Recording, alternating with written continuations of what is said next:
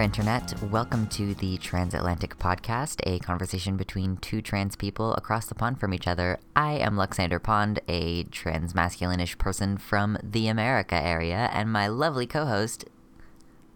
I am Kat. I'm a British trans woman with a voice like a cat that fell in a sandpaper basket. It's gonna be that kind of week. We might we might do a, a slightly shorter one then, if it's gonna be. We'll, see, know. we'll see how long we can last for. I think we might be fine, but it's a it's a little um it's a little hard to speak, but it's also hard to like look in the mirror and stuff. So that's just the way things go. Life is just difficult and annoying. You know, it happens. It is like it's trans. It was Trans Day of Visibility yesterday, and sometimes you don't feel like being visible, and maybe, and maybe that's a more common thing for us than other people. Yeah. Did you do anything? Did you do? Did you do anything no, special? I didn't. I did not. Mm. No. I posted a tweet about it, and that was it. Yeah, that's something. I mean, I, I I have. I went through my memories on Facebook, and it's like the past couple years, if I've posted about it, I get no engagement on those posts. Like, I'll post and ask me anything, and just nobody cares because all of my friends are either trans or they're trans knowledgeable, so they have nothing to ask me. Yeah, you just need to go on like the Donald and something and do the same thing. oh, God. Why would I subject myself to such a thing? Get your invasive questions, and then they'll all flock to you. I don't know. I, I guess. You've got a very vile but large user base, viewer base. I mean, yeah. that would be so pleasant. Yeah, I was gonna. I had this plan to like start like doing YouTube again on Trans Day of Visibility, but I just didn't have time the last few days. Like it's been so busy, and like I didn't have like the space to like film myself, and when I did, like I didn't feel like it or I didn't have time. And doing a PhD takes a lot of time, and it's hard to find space for all the other stuff. Yeah, especially if you like also have a job and other responsibilities. It's very tough. It's insane. Yeah, yeah. I have like stuff recorded and I just need to splice it together, but I'm being lazy about editing and by being lazy I mean I have severe executive dysfunction. Yeah. I mean, it'll come together eventually. It'll be good. Yeah. We don't need to post for visibility. We're, we're visible. I'm visibly out there on my on my face and my on the internet. I mean, this time last year we did start. We did put the podcast up, and that's that was a big one. So I feel like we've done our we've done our thing. We We've did done we quite a bit job. of vi- visibility stuff. We we we are visible presences. yeah, or at least audible. Like I mean, I'm visible. yeah, maybe I should make myself visible. If I wore like You're- a paper bag over my head, I'd be fine. But like, I'm visible and you're just audible.com. yeah, exactly. Hashtag yeah. not sponsored. Audible.com. Please go buy an audiobook. Not because we're sponsored, but because books are great. Um, Books are good for you. Good. I, no, I, I'm like, I have a bit like facial, a little bit of facial dysphoria recently. It's just, I, I want to be more visible, but I feel like it's hard when you don't want to look at yourself to like convince yourself that you're worth putting your face out there. And I know that's not what visible means because visibility is just like making people aware of us, and the more people are aware of us, the more likely they are to fight for us and to empathize with us. And that's sort of what it's about. But at the same time, I think being visible, like in the literal sense, is also super helpful. And I want to do that, but I can't afford facial surgery, and I have certain days where I just don't want to look at myself, even though most of the time I'm fine with that. Yeah, it's It's difficult. I'm like visibly gender ambiguous, but like I don't really try to be declarative about my transness to like people in general. I, if I had like a button, uh, I- which I've been thinking about seeing a, if I know anybody who has a button maker who could do this for me, but I want like a little button, maybe two of the smaller size, and one of them should just say they on it, and the other one, yeah. I want the particular gender symbol that I've been using Mm. for years and I have tattooed on me. So, Well, they, they them is a, they them buttons a really good idea. hmm Like we need something like that because like people don't people don't think about non-binary people when they're walking around. and like people don't automatically just use they for people. And if they do, then you might get some weird Trump support. They'll get sort of weird about it. How dare you call me they? I'm clearly a he. Like, mm, are you? Are you? Yeah. Are you? Mm, are you sure? I feel like you just SpongeBob memed in like real life. that's how. That's how we do. I mean, I'm a parasite occupying a woman's body, occupying women's bodies, according to um, people in this country. So why can't why can't I put the same to them? I'm talking nonsense right now. A little bit. It's like, have you had Yeah. some cough medicine today? Like Jesus. No, I. it's been a very trying few days, and It's um, and understandable. the yeah yeah. I, I, we'll survive. We'll we'll get on. We'll be visible, and we'll make it through, and we'll review a movie. Yeah, today we are talking about Black Panther, which was really just a pretty good movie. I thought it was a good movie. It was good. Oh, it's like is that your review? What's your what your star? What's your star rating? Yeah, you see, you're gonna pull a Brady on me and have me have me pull, put a star rating on it before I begin discussing Well, you the said movie. it's a good movie, which makes you seem like you didn't think you didn't like as much as you thought you were going to. So maybe you should Um, put put your money where your mouth is. Put put a number down, and then we can all tell you how wrong you are. Yeah, exactly. Um, I, I, there are certain things that like were really great about the movie, and there are certain things about the movie that I thought were fascinating that no one else like. There, there's a sequel to Black Panther that is never going to be made that I want, but it's all about the geopolitical shift that's going to necessarily happen when Wakanda steps out onto the world stage. By the way, spoilers, at the end of the movie, Wakanda has decided to stop being isolationist. Um, Yeah, so, yeah, and excuse me, I also have to put out there that I saw this movie in 3D, so I have some criticisms of a movie that was filmed with the intent of being seen in 3D, and then criticisms of the experience of watching a movie in 3D, and then I haven't seen it since then, so you know, my movie going experience was first of all, they renovated the movie theater in my town and they have these like amazingly comfortable seats and they recline and we were seeing it in 3D. So there's just a lot of different things that had input on my like experience seeing the movie. The film itself, like the plot was interesting. I don't know if the villain was as well developed as he could have been and everything like that. So like overall I would say like aesthetics, soundtrack, strong female characters, Bechdel test, all that kind of things weighed into it. Probably give it at very minimum a solid 4 out of 5. okay, yeah, So that's fair. that you know there are some problems with it but more than anything else i found myself very interested by first of all how do black americans feel about this concept of like you know like now that now that the idea is hitting a larger audience than just comic book people the idea of an Afrofuturistic country that stood by while colonialism happened, and then that's like the movie's premise is this villain Killmonger who wants to use Wakanda's resources for, you know, not only black liberation but also world domination. Like if we're going to be specific, like the movie I is mean- not just about black liberation. It's also about him wanting to establish an empire.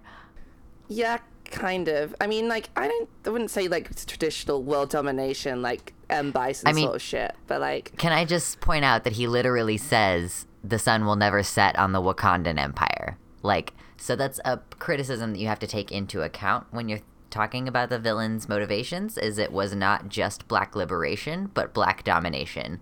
Like right. the domination of Wakanda over the rest of the world because they obviously have the resources. I guess I'm tainted by like kids TV and thinking of try like taking over the world as some like big like evil seat on the thing, and like the set and like my dissonance as a British person by hearing the sun never sets and knowing it's a reference to the British Empire, which did kind of take over the world, and think of that as sort of like a separate thing. I know. Yeah.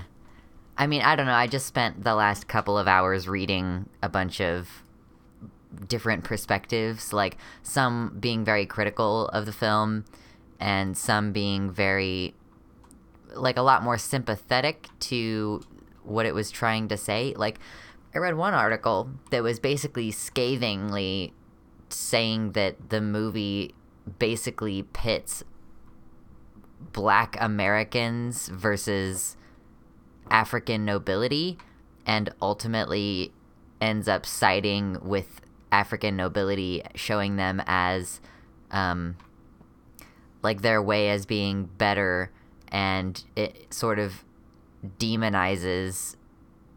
Like in a way, Killmonger is essentially like the embodiment of gang violence in the inner city, um, as opposed to a noble hero. Like he is sort of like eh, like his death is devalued because hit like he could have been helped but instead just kind of throws his life away and also T'Challa had the opportunity to be like I won't incarcerate you but like he didn't have a reconciliation Yeah. at the end so like But T'Challa's not that kind of person. Like he believes in justice and stuff like that.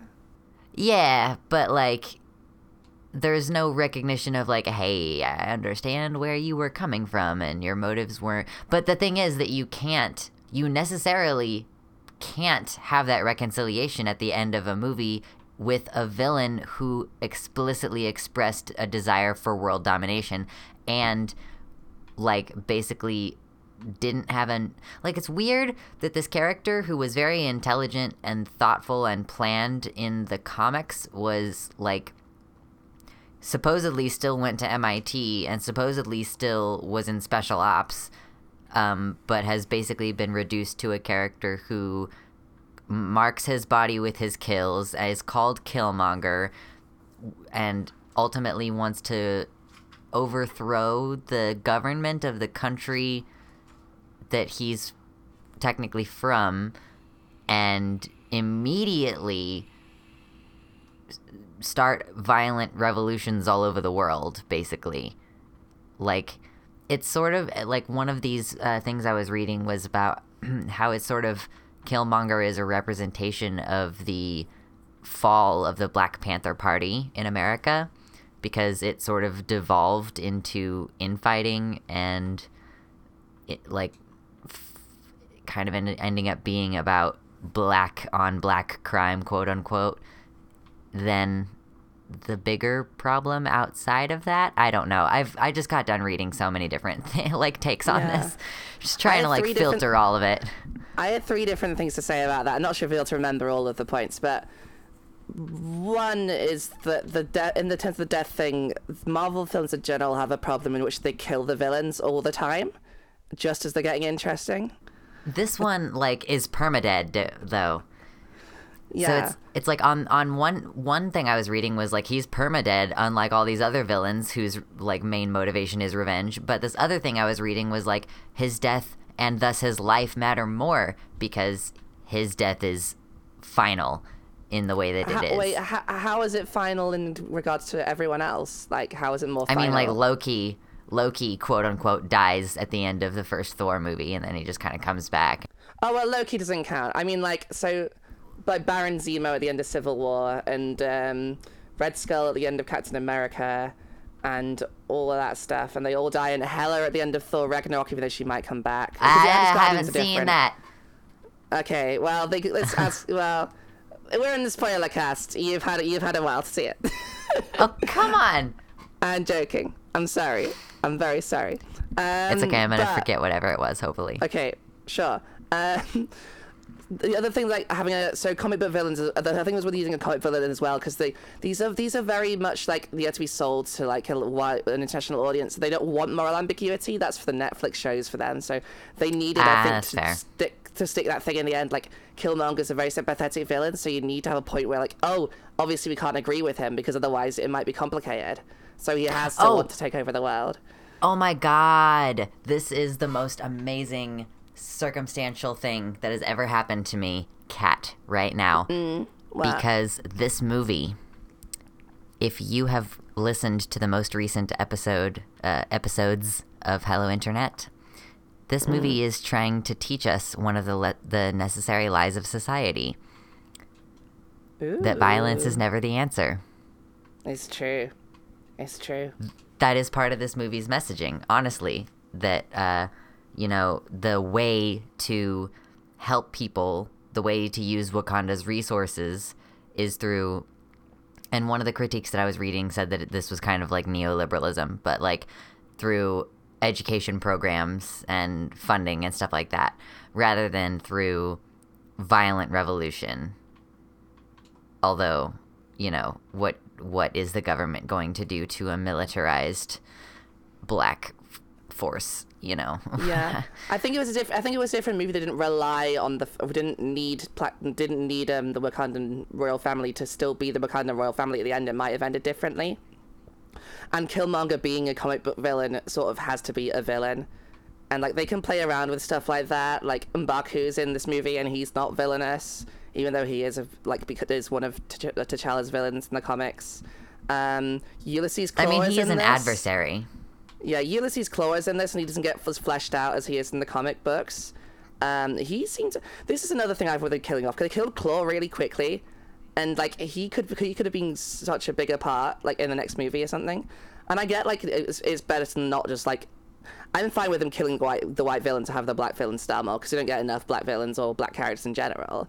But I do Yeah. think it's that Marvel has a has a tendency to waste their villains by killing them off, and with Klaue, and less so with Killmonger, but especially with people like Klaue, it's just why would you just kill them off just and then not be able to use them again? Like have an out if you need to, like with Loki and with him being like magical and stuff like that.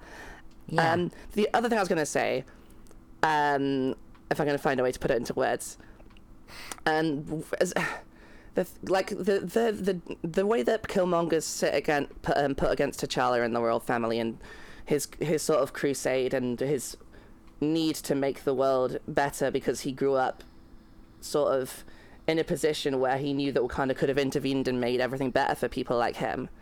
Like he literally grew up a black man in america Yeah, like, exactly. a very So he- unique experience But he, so he says this stuff, and T'Challa sort of he sort of gives the impression that he's not taking it, he's opposed to it. And at the beginning, he is very conservative minded, and he is very much this is the way it's always been, this is the way it's got to be. We're not going to help you, the way that T'Chaka was. And then well yeah later on, when he sees what Kill, who Killmonger is, and he's had time to listen to him and think it through, and he's had a, been beat up a bit. He does go to when he goes to the um to the other side when he um um drink he, he- what does he do when he has the plant I can't remember what's called the heart shaped plant and he yeah goes to visit the, the, visit the panther the ritual yeah, and he goes to visit the Panther Spirit and his and his ancestors. Um, he does tell T'Chaka like your way was wrong, you were always wrong. Like we should have changed this, and he does open up Wakanda, kind of doing most of what he was Killmonger wanted anyway. So basically, Killmonger won by getting the things he wanted because at the end of the day, especially with the last scene, um, T'Challa is doing everything that Killmonger wanted him to do, besides just like making an empire. Like he's doing civil rights programs in the U.S. They've opened up the borders. They're letting the world know what they can do. They're offering to help people, and that's sort of started, I suppose, by them letting Everett Ross in, Martin Freeman's character, who like they re- explicitly refused to let in. yeah like for t'challa Yeah, yeah. I didn't really, emph- didn't really emphasize that, but I don't think this film needed Martin Freeman at all. Oh, oh, here. Uh, I I can address this criticism before you get too far. Uh, yeah, First of all, uh, he represents the audience. Um, the second of all, the presumed white audience. yes, the mainstream audience. Um, and second of all, uh, if there was no bumbling white guy, there would be no reason for the Wakandans to explain any of their cool shit. I guess that's true. Yeah. Although, like, can I just props to like I thought it was so powerful um, that there were like at least twice in the movie he's called a colonizer, and Yeah. once, like to be fair, he's in the presence of like sub royalty, uh, but he's like not allowed to speak while he's in a Hmm. while he's in the presence of M'Baku in Wakanda. Yeah. It's very good. I just thought I mean, that was like, pretty, like I powerful. think a lot of his stuff was ancillary. Like I, I, I, I, I'm, I enjoy the scenes with him in, like almost all. The, I love this movie by the way. Like it's this is my top two, one of my top two Marvel movies, if not my first one. And the only reason Spider-Man Homecoming comes close is because I grew up with Spider-Man and I did, and I've been reading Spider-Man since I was like nine years old. I've not yet um, seen that one either. It's very good. I will try not to spoil that one in this podcast too. Uh, Thanks. but like no his his character like it, it worked really well especially the scenes outside wakanda but later on with all the stuff with him shooting down the plane i could have done without and i guess that sort of my just links into my sort of the one point the one point of the movie where i didn't where i wasn't like 100% like this is amazing was the fight big fight scene at the end and that's every marvel movie at this point the action scenes always go on a bit too long and they're le- they're less exciting than the rest of the movie. But in this case, because one of the things this movie does so well is that within like the first 20 minutes, you know who all the characters are in the movie and you know what they want and who they care about.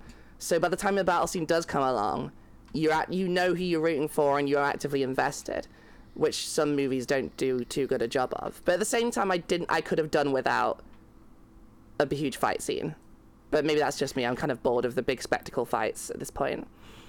Yeah, I mean, I definitely understand that criticism, and I think a lot of, I mean, uh, anything could be improved by cutting it down by ten percent, but like, particularly a fight scene, uh, one a, a really good film criticism that I've picked up is that if you're going to have an action scene or a fight scene, if it's not doing something to tell us like part of the story, if it's not somehow furthering the narrative, then you shouldn't be having a fight scene because it's not just there for fluff. It's there to move the movie forward. So once you get a like an action scene going, if it starts to feel like there's not really a direction that it's taking you, then it can become very tedious as opposed to like action scenes that deliberately move the plot forward. Like there are certain parts of that big action scene that are moving the plot forward like them moving towards the epicenter of the hole in the ground leading into the mines like and I think that there is a little bit of storytelling that occurs, like with, uh, oh gosh, uh, Okoye, I think was her name. Okay, I can't think of how to pronounce it. Okay, I think it was Okoye.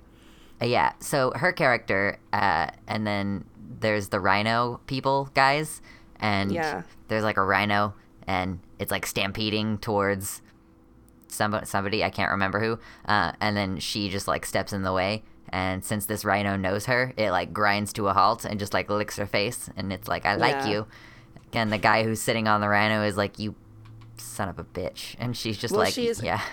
She is she is romantically involved with with Wakabi at that point, who is the one riding the rhino. So it does Do what? help. She is romantically involved with Daniel Kaluuya's character, uh, Wakabi. Oh yeah, yeah, yeah. is the one riding it. I mean, yeah, they've they have explicitly said to you know that they're like doing a thing there, obviously. But I mean, Yeah. I, I just thought it was really cool, like placement of storytelling within an, an action sequence, and like Yeah. a bit illustrative of the tensions that it's created within the country to Yeah. you know have this ability to see what colonialism has done to other black people in the world. Yeah, yeah. It was still really good. I mean, like they only like I only feel disjointed about it in retrospect, and because like I do feel like sitting there and um, I feel I feel like after the initial after initially when after Killmonger defeats T'Challa initially, it does seem to all be leading towards that point, and sort of it the ch- direction changes from like it felt like more like it was sort of exploring a lot of different a lot of the cast at once before that. Like um, one of the things I love about this movie is it really does everything so fully realized. Like all the buildings look so different, and they're obviously they're inspired by like a load of different African cultures. All the different um, cus- the clothes people are wearing, it's also inspired. Like even just the decor when they go to Siumbaku, just like the way that this it's decorated is just like it feels lived in. Uh, everything feels that way, and like the soundtrack's so good. Like hearing Kendrick Lamar in the middle of the movie, I was like, yeah, it's Kendrick. Uh, and it's just I, I wanted to enjoy it all 100% and so just the bit that i only enjoyed 95% just sort of sticks out to me a little bit Yeah, of course. So, I guess uh, yeah, let, let's not go to 3D as a problem by itself yet, uh, because we've been talking a lot about the prominent male characters in the movie, but I really want to give this movie props for the extremely diverse cast of strong female characters that like honestly even if this movie may be, may well take criticism for possibly presenting respectability politics uh, with regards to race uh, it does really well with gender and like i said having female characters who have discussions with each other uh, brilliant um, princess shuri uh, sherry yeah she is amazing. Like she is a teenager who is pioneering science stuff in in a place that already has very advanced technology. Like she's inventing things at a young age that are more advanced than what they already have. So she is amazing and stellar and fantastic. And uh, you have General Okoye, who was like very uh, dutiful. That is one thing that I really appreciated about her character is that like she has a commitment to the throne no matter who sits on it. And when it comes like push comes to shove she has a loyalty and a duty and she sticks to her guns. And I really thought that that was an interesting twist first of all because we as the audience expect her to defect and be like, okay, yeah, this Killmonger guy is not supposed to be the king. Like that shouldn't be the case. But it's like, no, she has a duty and she is committed to that and she is going to not be able to revolt because that's not what she does. Very yeah, cool. She's of an old female guard as well, which is good. yeah, yeah, yeah. That's also an amazing point to make. That the entire, basically, the entire King's Guard, if you want to call it that, is these black female warriors with their shaven Yeah. heads and spears. They're amazing. God, they're so And they're cool. also they look so tough as well. Like it's not like even like you know people get to give shit sometimes for like Hollywood casting powerful women and making them like all like very typical Hollywood types. Mm-hmm. I think it was it was very, it was very good casting. The casting in general was really good. But I know I love like I think the one of the best things this movie does is just the prominence of female characters. Like Shuri's a standout for sure. She's so likable. And um, she becomes Black Panther in the comics in the future, and I sort of hope they do that storyline a little bit. Ooh, that would be cool. Yeah. The one thing they did miss out in terms of that was there was a potential lesbian relationship they decided not to put in. And I guess that's because of China and China not liking gay movies, but they're also super racist too. So if you really want to please China, you wouldn't have put this movie out. So could we not just have gay in here? Wait, so what? What gay thing did they not do? Um, so in the comics, Okoye has a relationship with Ayo at this point, um, the two of the guard. And um, Oh. there was a scene apparently early on in which um, they're doing the in which um, Ayo's doing a da- doing the doing one of the ritual dances, and Okoye gives her like a longing look, which is about as far as they got. But that even even that got cut out of the movie. And then they And went then- very heterosexual. Yeah, and then Okoye is then explicitly involved with um, Wakabi later on. So um, in the start, of the, in the right at the very start of the movie, signaled initially, and Marvel put out a statement when someone was talking about the look that Okoye was giving Ayo, and said um, uh, um, Okoye and Ayo's relationship is purely um, whatever the word is, uh, platonic. So shut us down. bags. Yeah. So I just, just- want to side yeah. split for a half a second here. Have you seen or heard of the show Siren? no. It's just come out this weekend, I'm pretty sure, the first two episodes. It's about mermaids, and it's got like a horror element to it, and I really think that you should watch it. And then as it comes out, there's supposed to be like 10 episodes. We should talk about it because it's pretty good. Yeah. What Siren? I've not heard of yeah, this before. Siren. Yeah, Is it? it's act- uh, is it? Is it good or is it just like interesting? Like, I mean, I'm enjoying it so far. Two episodes, 40 minutes roughly each. Uh, I I don't know. It's on Hulu, and I'm I'm very much interested in where it's going, and it's relevant to the queer thing we were just talking about. So there you go. yeah. anyway, Okay. I've, I've made I've made a note. I put it. I've, I've bookmarked it. They Okay. said they so Marvel had the same problem, um, the same thing they did in um, Thor Ragnarok, where I'm going to say stuff about that again, but it's not really a spoiler because it's just Okay. something that didn't happen. um, so Valkyrie in the comics is bisexual, and in the there's a and there was a scene in Thor Ragnarok in which she was seen like with a with a female partner explicitly, and that got cut from the movie in the end, and um, the actress who played who played Valkyrie has spoken out explicitly about like how she wanted to play a bisexual like a bi- an explicitly bisexual Valkyrie. Mm-hmm. But And they a lot of decided this comes to. down. Yeah, well, you're making a big blockbuster. You want it to be as palatable as possible, and so there's only so much you can do in terms of social justice, I suppose. But they were they've been quite on the nose with some of the race stuff in this movie, so you think maybe they could be and I think it's a good th- like the more we are, the more the less people can be like sort of oh political correctness, meh, meh, meh, meh. because it is a normal thing to talk about this stuff, and acting like being proactive about social justice is something that's weird and out of place. Is just that just shows that we don't do it enough. If that's so on mainstream that it jars people to talk about it, maybe we should be doing it more, for nothing else. yeah, you know, like them considering making Elsa gay in the next Frozen, like giving They her a girlfriend.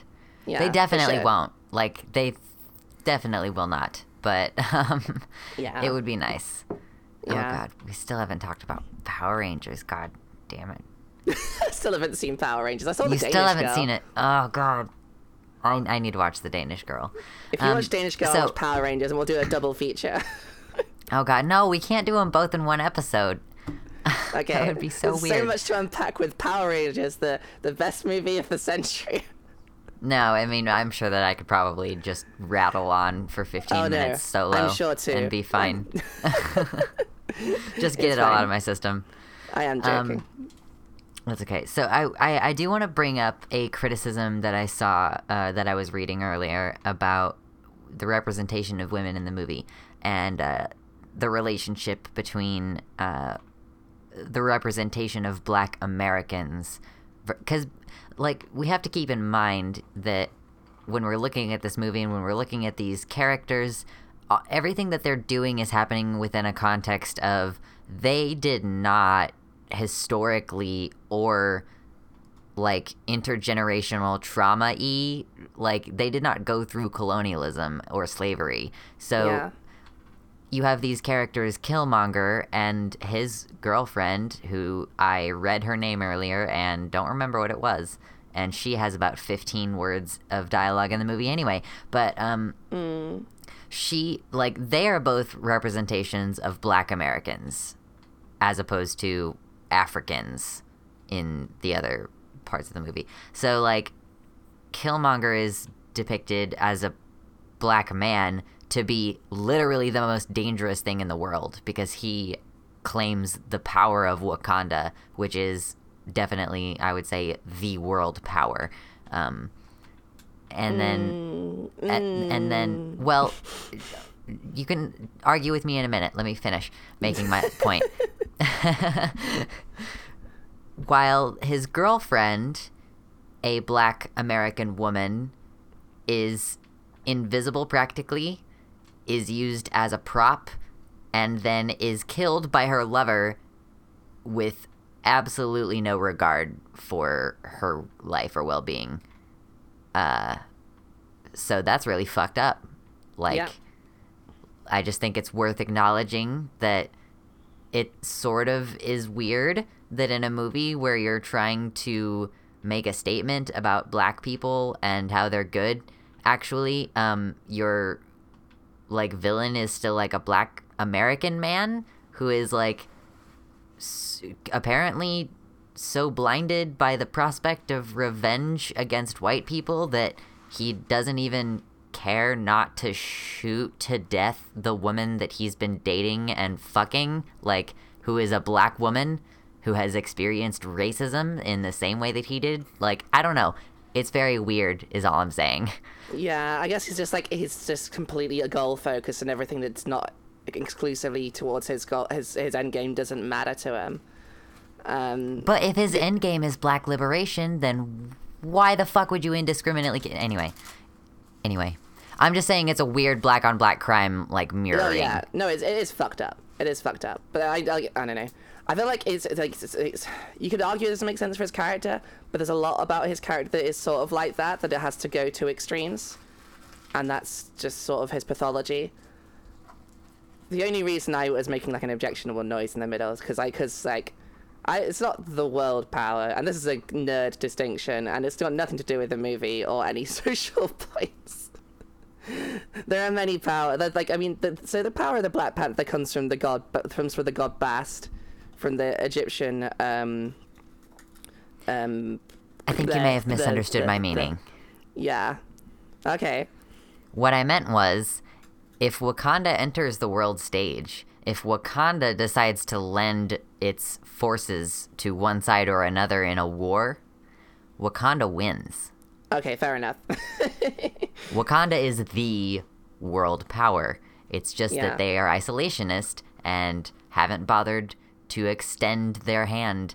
Like, basically, their technology is like they've been like spying on all the other countries to make sure that they can keep ahead technologically.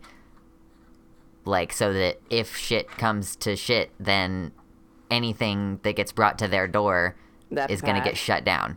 Yeah, yeah, I guess so. Uh, I yeah, I didn't think I didn't like. I, I guess I guess it comes to show like how much we see fucked up shit like that in movies that I didn't even give a second thought to that scene where he kills his girlfriend. Apart from like obviously like you're like oh that's fucked up he's the villain, but like Yeah. And that's gotten that's another thing about female disposability and as a trope in movies that uh you know, it's just oh, he's a bad guy. That's the only thing that's meant to be communicated by him murdering this woman. You know, like yeah it's such an effective thing uh, that it just worked and you didn't think about it any further than that because it's just something that is like, oh yeah, villain like mean to women equals bad guy. Um yeah yeah, and uh, you know, I might not, I probably wouldn't have even remembered the scene if it wasn't for the fact that I spent a while reading and saw uh, other people bringing these objections up. yeah. I mean, he doesn't. Does he not kill at some point? He kills everyone he works with, right? That's just the way he goes about business. It's pretty awful. Like that's the way he goes because he he kills Klaue. Um, does Yeah. he kill his conspirators in London? Like all of them? I'm not That's sure. Yeah. Mm. And he probably he probably and he'd be okay with like leaving like T'Challa for dead. Obviously,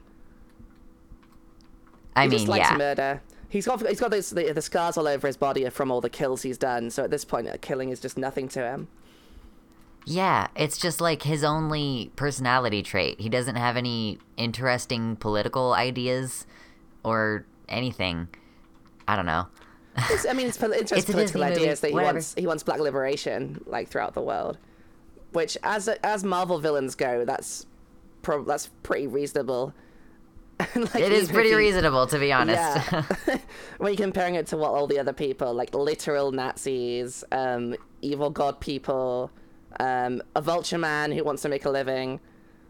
Oh, Spider Man's such a good movie. Black Panther's better, I think, but oh, you should see Spider Man. I really should. Yeah. You I- should. I, have to spend the money to rent it or something. yeah, yeah, I'm just poor. yeah. So, I know, we had, like, in terms of the female characters, though, like, as just coming back to that for one second, I was personally Mm. surprised by how much, like, airtime Shuri got. Because usually these Yeah. side characters gets pushed to the side so easily, and like a lot of the movie, like even like if there's all the scenes where um T'Challa isn't in, especially when he's down and out for like the middle point, she really does shine.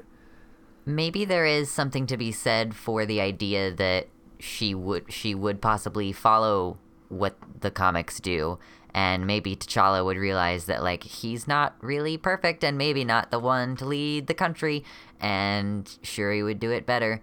Like I don't know. The, uh, like p- perhaps that's a setup. The problem with Shuri as a legacy character is that usually when these people end up taking over, it means that the hero's dead.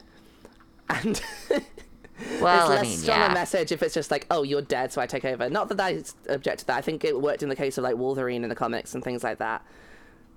But like, I think as as in terms of like female empowerment, it would be nice, as you suggest, to sort of have Black Panther, have had T'Challa turn around to be like, listen, you're the right person for this. I think that'd be a really powerful moment, and I'd like Yeah. to see that. That's kind of what I was saying. Yeah, I know. so I was just like, I was, I was thinking about it, and I just thought, yeah, that'd be an amazing moment for it. That'd be It really would be good. very good. Yeah. Um, so coming back around to the final fight scene, that is going to be my gateway into talking about a problem that I have with watching movies in 3D. So I haven't seen very many 3D movies in my life. Uh, I've maybe like I definitely saw The Force Awakens in 3D the second time we saw it in theaters. It was in 3D, and uh, I saw Clash of the Titans, the remake in 3D, but Oh, that was a while ago. Yeah, thank you. Uh, my mother took me to see it. Um, so I a handful of experiences seeing a movie in 3D. Avatar, maybe. I did not see Avatar in theaters, actually. Deegan saw it multiple times, my partner, but I did not ever get the chance to see it in theaters. I would love it if my local theater would do a re re showing of it um, in 3D. That would be really cool. But To be fair, Avatar's like it was worth seeing in 3D, but I think as a whole, it's not that great a movie. I mean, I love that movie, but like it, it has a lot of problems. like like the when they all fuck a tree, that is a problem. I, I just They Yeah. fuck the animals and they foul fuck the tree. Yeah, it's weird. I don't think of it that way. Like, I mean, I think that they just mind meld a li- like all the time, and Yeah. that sex is just a thing that they happen to do while mind melded. Sure, sure. It's not but as funny anyway, yeah, no. Um, anyway, my so with this movie, uh, I read that it was filmed with 3D heavily in mind. So when you're watching a movie in classic 2D, you may be watching a scene, and parts of the scene are in focus, and parts of the scene are out of focus because there has to be some kind of depth to the room. The director has something specific that they want you to be looking at in the scene, so that thing is the thing that's in focus. When you're watching a movie in 3D, this is forced upon you to an extent mm-hmm. that is not possible the normal way. So if you have a scene like after T'Challa has been thrown off of a fucking cliff by Killmonger and all of T'Challa's family go to M'Baku to basically plead with him to help, uh, there's this scene where the characters are walking down a hall sort of thing towards M'Baku, who is sitting on his mini throne, and M'Baku is in focus, and there are people entering the frame at the bottom of the screen who, to my eye, are physically closer to me, but whom I cannot focus on without giving myself a headache in the attempt to focus on something that is inherently blurry. So the thing that I don't like is that the directorial gaze is being forced on you. So circling again back around to that scene at at the end that you mentioned where there's a bunch of shit moving around really fast and there's a lot of action uh I don't know what I'm supposed to be looking at because things flash so quickly that I can't take in a whole scene and figure out which thing is in focus that I'm actually supposed to be looking at. Yeah. So that was a problem that I had was motion tracking and being able to like you cannot look at the screen and take in the whole picture. You have to look at each individual element because they are differing distances from you or at least you feel like they are. So that is my one problem, and perhaps the one thing that was distracting from the experience for me in the theater, uh, was that it's that gaze of like, well, what I I want to look around the room, but you're not letting me because nothing else is in focus except for this one person's face. Like, eh, it was an issue I had.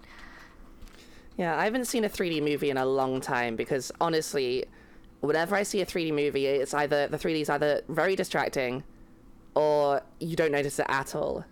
And you're paying so much more extra for it that it's like, I, n- I never think it's ever added to the experience apart from seeing Avatar for the first time when the first time it was really used. And then all the shots are really, like, the whole point of them is they're designed for the 3D. And that's tailor made for it. And I feel like every other movie I've seen in 3D, it's just been like, I'd much rather just watch it in 2D. Even the ones where they explicitly just throw stuff at the camera just to do the 3D effect, I think they just kind of do that. So, like, oh, look, it's 3D. And so I didn't even know that it's just such a big thing anymore. And I'd be interested to know how. Was it because because they said right? They told you that it was shot with 3D in mind. Did it feel like that? Like, did it feel good for the other parts?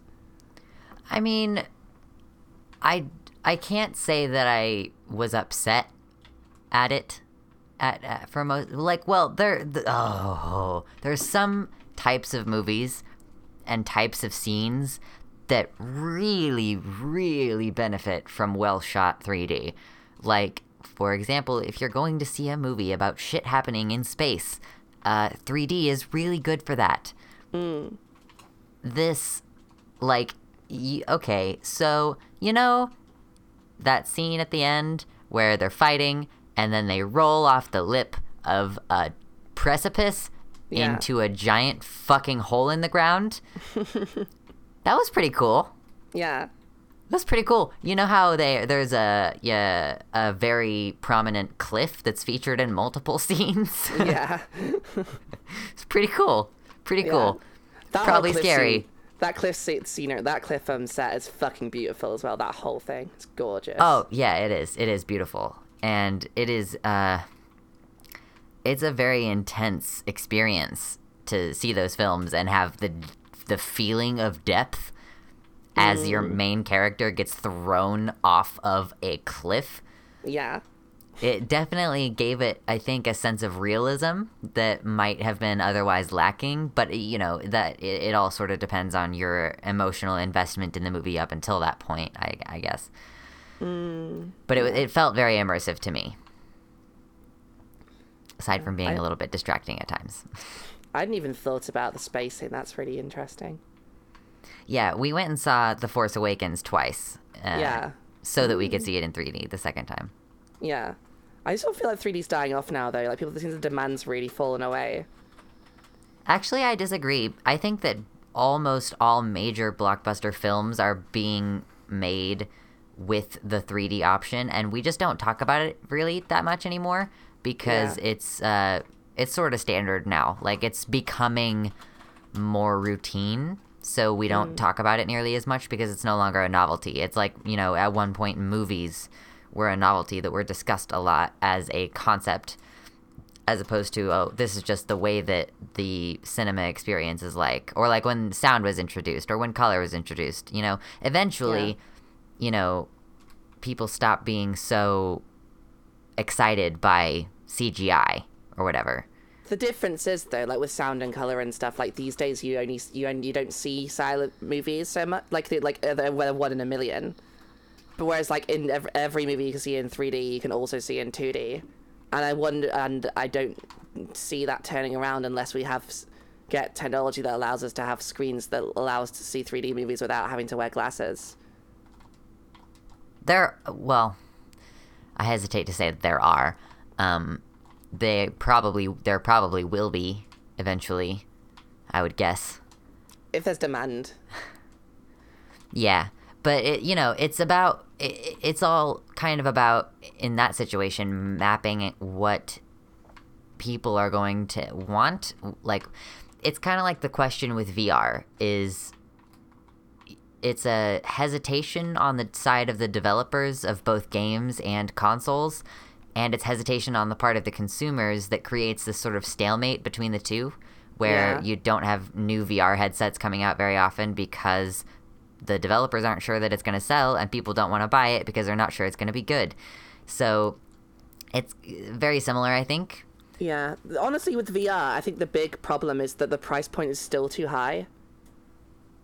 Like it's well, massive. yeah, but there's a reason for that. The reason that the price point is so high is because there isn't high demand because the market is still like really unsure about whether or not they're like it's going to be something that is long-term sustainable.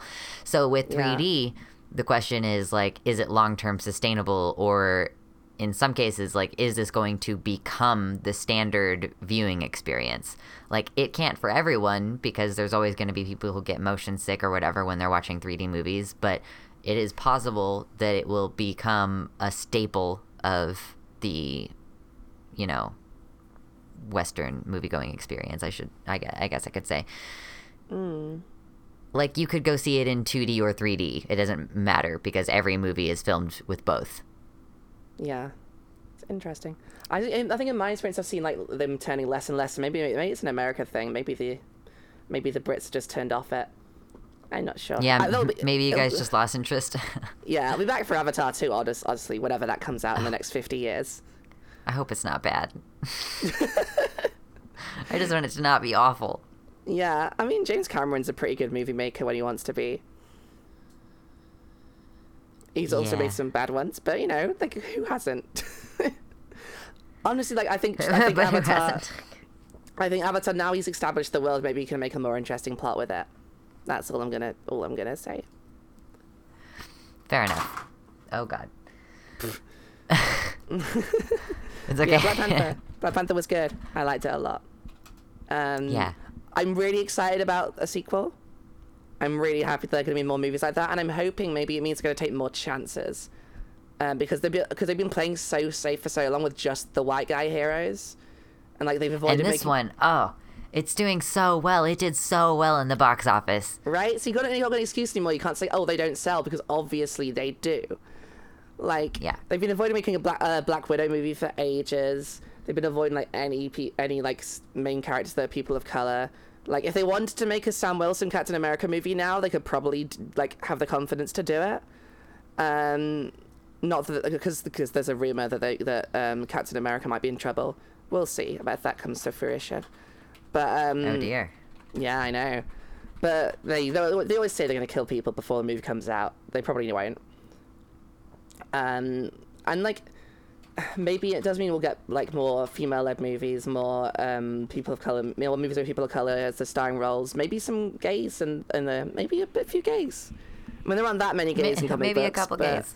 Yeah, but like if you did an X Men movie, X Men are all gay at some point. Like almost all the X women are bisexual, even if ever the the writers of the last ten years have forgotten that. So maybe maybe get some. Even if the writers of the last 10 years have forgotten that, like, they they they really have.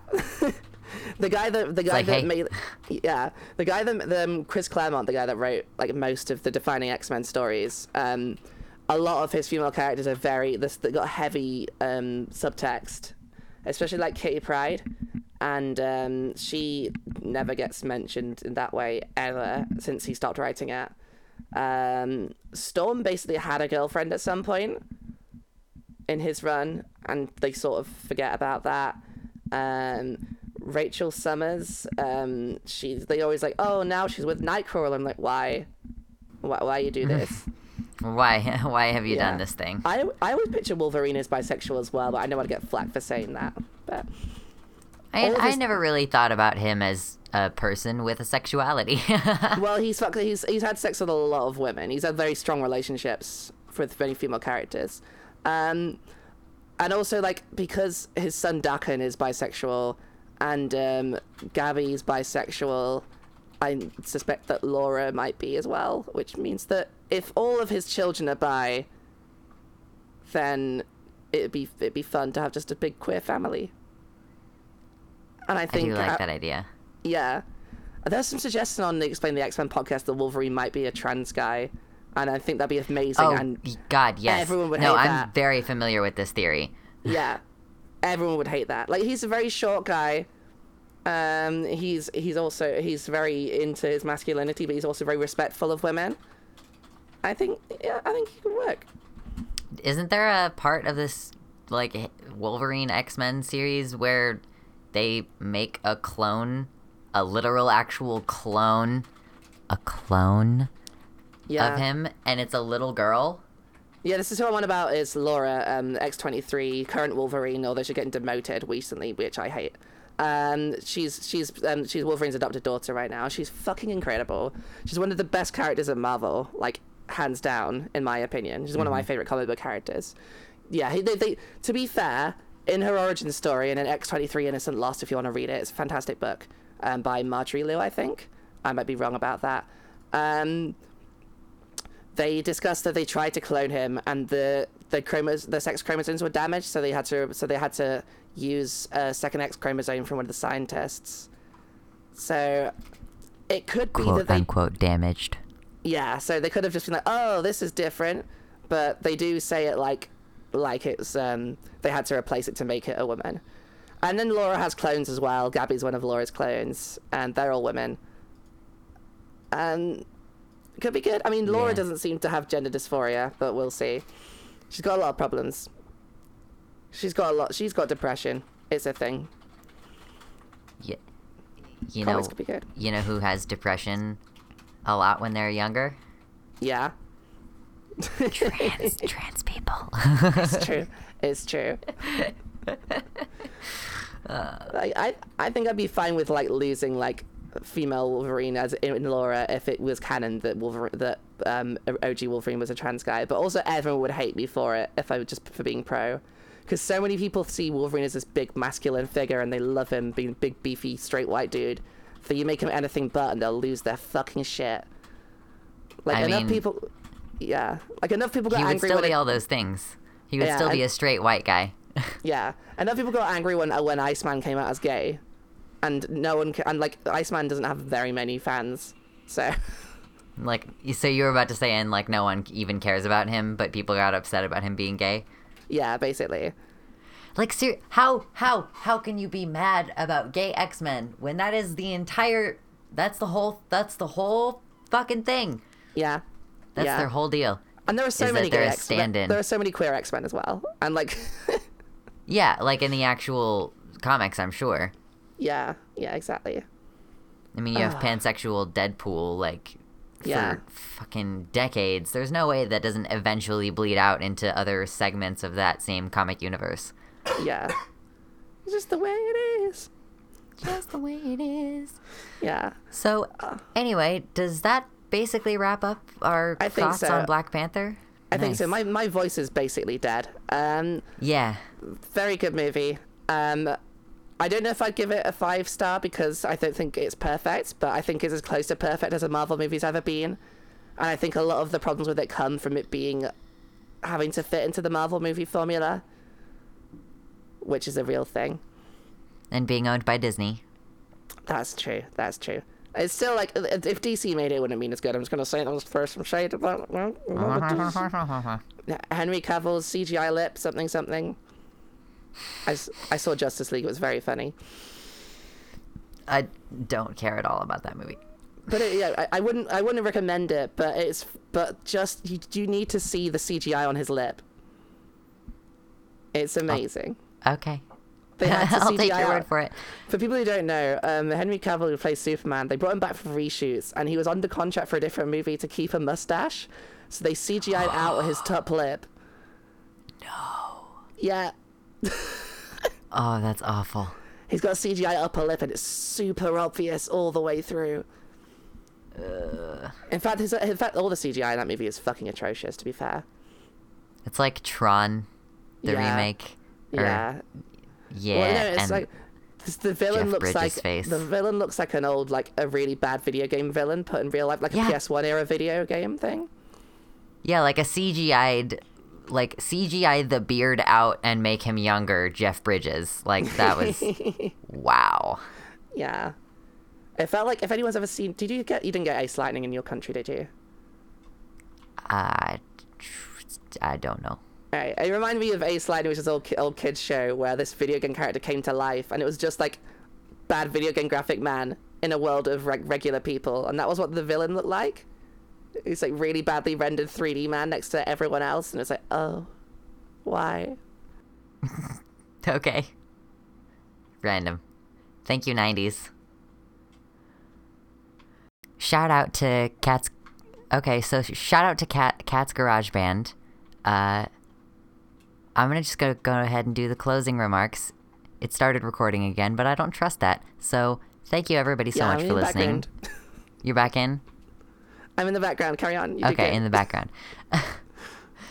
so thank you everybody so much for listening to this episode. Hope you enjoyed it. Uh, if you have any input, if you know any POC who have more interesting opinions on the subject than we do, please feel free to let us know via email or in our social medias, which are all available in the description of the podcast. And uh, you can reach us at Gmail, uh, like transatlanticpod at gmail.com, or you can find us on Twitter, on Facebook, and George Gad Runaway is our theme song by George Gad's music. It's good music. And very uh, yeah, thank you all so much again. And we will see you next time. Hopefully, it will be less than a month in between podcasts again. Yes. Yeah, hopefully. I just have one thing to add on the end to that is that um, this month was the month that um, that I got that I got the um, the notification for paying um, the hosting fees for SoundCloud, and um, the Patreon really helps for that. So if you got a few pennies and you like what we do, head over tra- to patreon.com/slash transatlantic. It really helps because honestly, I have like no money. if you really need that, Do that. Patreon. yes. Other than that, see you next time. Bye. Bye. Bye. Uh.